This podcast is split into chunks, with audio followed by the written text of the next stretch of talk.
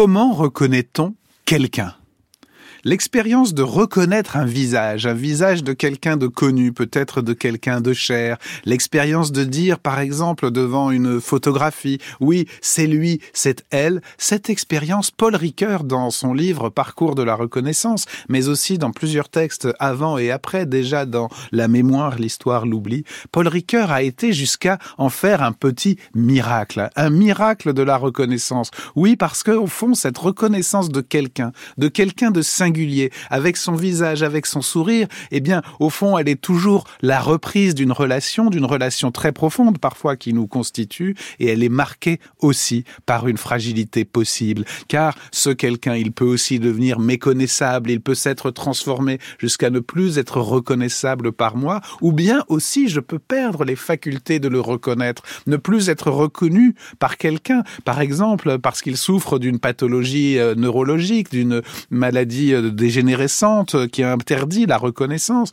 qui montre aussi à quel point elle fait partie de notre vie, elle est ancrée dans notre corps et dans notre temporalité, et bien ne plus être reconnu par quelqu'un, c'est un drame et une souffrance telle qu'on peut dire en effet à l'inverse qu'être reconnu, se reconnaître les uns les autres, se retrouver, dire ah oui c'est bien toi, je te reconnais bien là, reconnaître un tour de voix, reconnaître une manière de faire, c'est au fond en effet un petit miracle. Mais alors si c'est un miracle. Pourquoi ne pas en avoir fait aussi l'origine de la reconnaissance en général? La reconnaissance est toujours située, y compris au fond par Paul Ricoeur lui-même dans son livre si profond et si méconnu, Parcours de la reconnaissance. La reconnaissance est toujours située par rapport à la connaissance objective. On dit par exemple que on connaît, on identifie un objet et que reconnaître, c'est aussi le travail rigoureux de Ricoeur, c'est réidentifier l'objet et ensuite on passe à la reconnaissance de quelqu'un à la reconnaissance de quelqu'un ou de quelqu'une.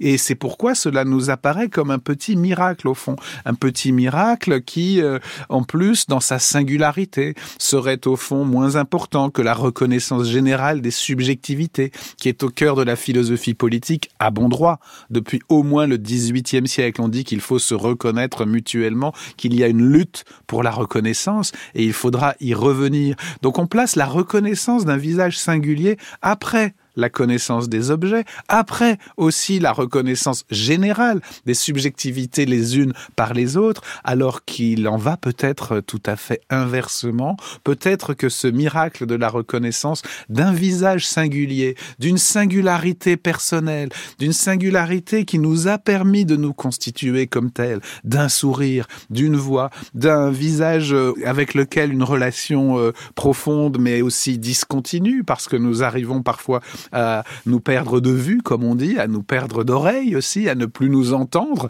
eh bien, reconnaître un lien singulier, ça n'est peut-être pas une aventure mineure de la reconnaissance, mais au contraire, comme le disait Ricoeur, euh, c'était plus fort que lui, un miracle qui nous en donne la clé. Ricoeur disait, les proches sont ceux qui se réjouissent de notre existence. Reconnaître alors, si on l'appelle un miracle, c'est parce qu'il y a là une joie. Bien sûr, la reconnaissance est aussi une lutte. Bien sûr, elle a aussi des enjeux politiques. Bien sûr, elle est au cœur de nos sociétés. Bien sûr, les guerres sont aussi des guerres fondées sur le désir d'être reconnues. Mais commencer par le miracle et par la joie, c'est la boussole de notre vie.